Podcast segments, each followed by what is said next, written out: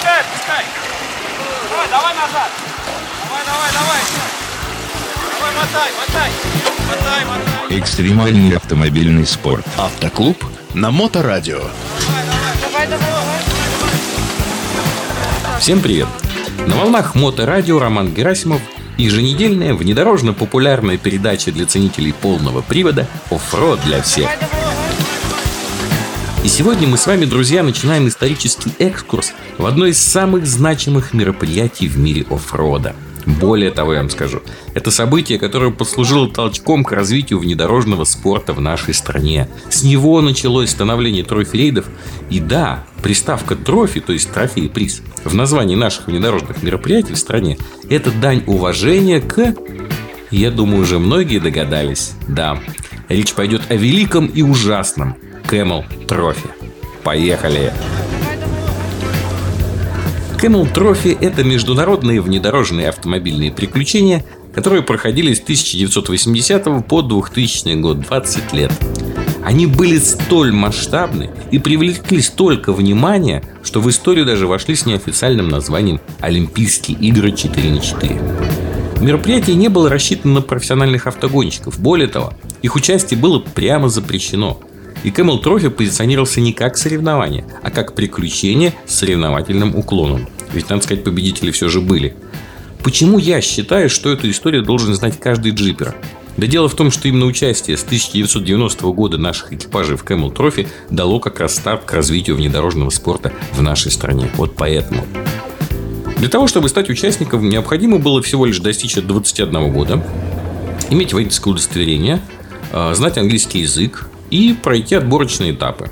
С отборочными этапами было интересно. Сначала надо было пройти трехдневные отборочные этапы в своей стране, а потом выехать на международные отборочные этапы. Причем по сложности они не уступали самой экспедиции. И особенное внимание уделялось. Вот вы, наверное, подумаете, тасканию лебедочного троса или работе с хайджеком. Нет. Тренировки навыков оказания первой помощи, наведение временных мостов и постройки плотов и обучение особенностям эксплуатации и обслуживания автомобиля Land Rover. Любопытные факты. Ехать на Camel Trophy в качестве участника можно было всего лишь один раз в жизни. Правда, с некоторых пор экипаж стал состоять из двух участников от страны и двух журналистов от страны. Так вот, журналистов это правило не касалось. Никто из победителей не получал никаких денежных призов. Единственной наградой всем победителям была медная табличка с надписью на английском языке «Ты сделал это». В первый год участвовало всего три экипажа, ехали они на джи си пять. И только со следующего, тысяча девятьсот восемьдесят первого года, постоянным поставщиком автомобилей для Camel Trophy стала британская компания Austin Rover. Для Land Rover Camel Trophy стал важнейшим рекламным ходом, а только что запущенный в производство Discovery сразу же снискал славу неприхотливой и надежной боевой машины, обладающей при этом э, впечатляющим комфортом. Однажды организаторы даже решили изменить традиции и выкрасили автомобили в голубой, красный и серебряные цвета. Но нововведение как-то не прижилось. В восемьдесят втором году помимо самого маршрута появляется спецзадание, то есть на умение преодолевать бездорожье и ориентироваться в неизвестной обстановке. И со временем список этих спецзаданий значительно расширился, и более того, они заняли такое место в Camel Trophy, что за их выполнение на награждение была удостоена отдельная номинация. Были отдельные призеры по спецзаданиям. В восемьдесят пятом году после финиша участники экспедиции учредили особенный приз, который тоже стал легендарным. Это Team Spirit, командный дух. И добыть его можно было только в том случае, если у тебя в крови не жажда славы была, а дух помощи своему товарищу по команде и всем остальным участникам экспедиции. Победителей определяют не организаторы, а сами участники тайным голосованием. И для всех, кто когда-либо принимал участие в Camel Trophy, эта командная награда не менее, ну а быть может даже и более почетна, чем первое место соревнований. Потому что именно Team Spirit наиболее полно соответствует духу Camel Trophy.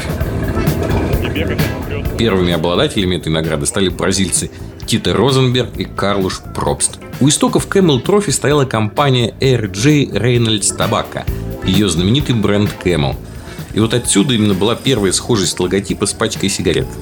Однако, через восемь лет борьба с курением во всем мире достигла небывалых масштабов, и была создана отдельная компания дабл ю би эй. Именно к ней перешли все права на товарный знак Camel Trophy, и из логотипа его исчез верблюд. На сегодня все. В следующей передаче я продолжу вам рассказывать о самом известном внедорожном приключении в мире. На волнах Моторадио был Роман Герасимов и передача «Оффроуд для всех». До новых встреч в эфире, друзья. А, да, вы это... Вот туда. Он будет двигаться, по чуть-чуть отпускай. Уже такой грязный, смотри, весь мокрый. Рома. Практики бездоровья. Автоклуб на Моторадио.